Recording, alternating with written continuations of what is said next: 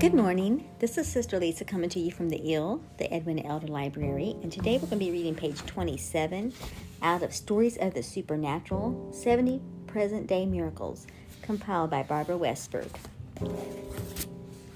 The Prayer Cloud, as told by Fabian Gray. Fabian has been shot. Call 911. He's been shot in the head.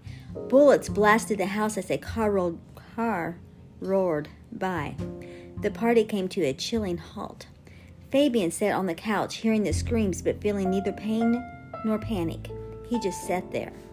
How does a 29 year old who was born again at 14 and totally sold out to God throughout high school end up at a drug party with a bullet through the top of his head? Little by little, making a wrong friend, moving from the center of the church to the peripheral, then to the clubs. Wrong attitude, wrong friends, wrong environment, wrong thinking. I messed up, so I might as well give up. He traded his church family for the cocaine circle.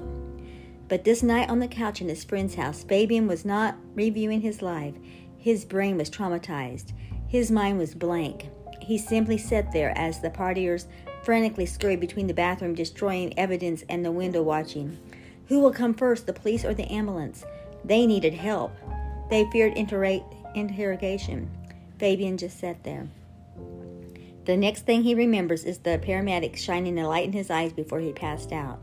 The doctors at Parkview Hospital in Pueblo, Colorado, gave him a 30% chance of surviving the life flight to Swedish Hospital in Denver. He survived. The prayer grapevine buzzed around the world. Prayers ascended to the throne. The doctors told his parents, if he lives, he will be a vegetable. There is too much brain damage for him to recover.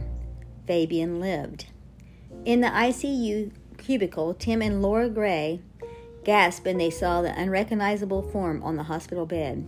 Their son's head was swathed in bandages. He was shackled to the bed by tubes hooked to beeping machines, thus beginning their vigil at his bedside. The doctors revised their prognosis. Fabian is going to be totally paralyzed on his left side. The fourth day, when the Grays walked into ICU, Laura saw a cloud filling Fabian's cubicle. Tiny beams of light shot from the cloud over his head, hitting him from his head to his feet. She pointed at, Babe, look, look up.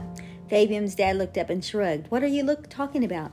Don't you see it? She said. It's a cloud of prayers. The prayers being prayed for Fabian are filling this room. Laura watched as the light outlined the sliding doors and radiated out into the ICU unit. From that time, Fabian slowly progr- progressed. His eyes straightened, his arms moved.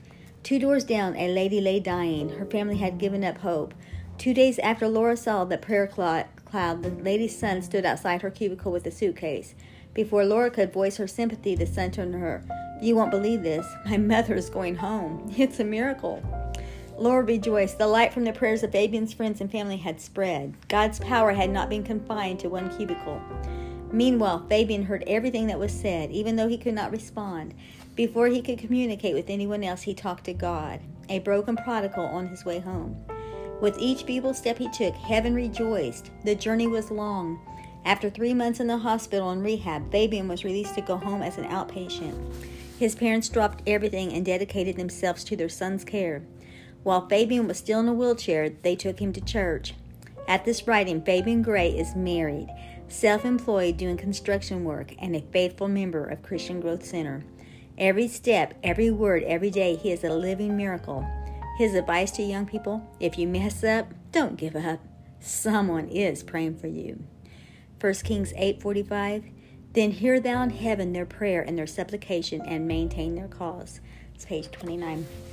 You know, I um, my cousin Paul Elder is the pastor there at Christian Growth Center, and Sister Barbara Westberg, um, she attends there now, and she's the one that compiled this book. So she, I noticed that she's um, including stories from the church there because that's you know she got to hear their testimonies. But I was privileged to meet Fabian. I saw him um, right after his accident, actually, and then uh, as the years progressed, I've saw I've seen his progress. And his mother, Laura Gray, is a really good friend of mine. Not just on Facebook, I met her in real life, but when I went to Pueblo, Colorado for my um, granddaughter's um, my granddaughter was six months old and she was getting dedicated to the Lord on my birthday, actually September the 11th. And um, while I was there, a sister, Laura Gray, she gave me a, a wooden spoon that she had carved with Star of Song Studios on it, and a mug, and a little um, a little tea towel kind of thing. And I have all that stuff. I use it in my home, Sister Gray, if you hear this. Um, but yes, it's one of my friends' son. This testimony. So these stories are, they're really, they're really powerful, and they're really anointed, and they're miracles that God did in real people's lives, real people's lives. These aren't fiction stories, and it's stories, and these are things. These are miracles that God can do in your life. So God bless you today as we continue to point others to the cross and let each one know that you are special. Each one of you are created in the image of God, and He has a purpose and a plan for your life. And so, you have a wonderful day. Bye bye.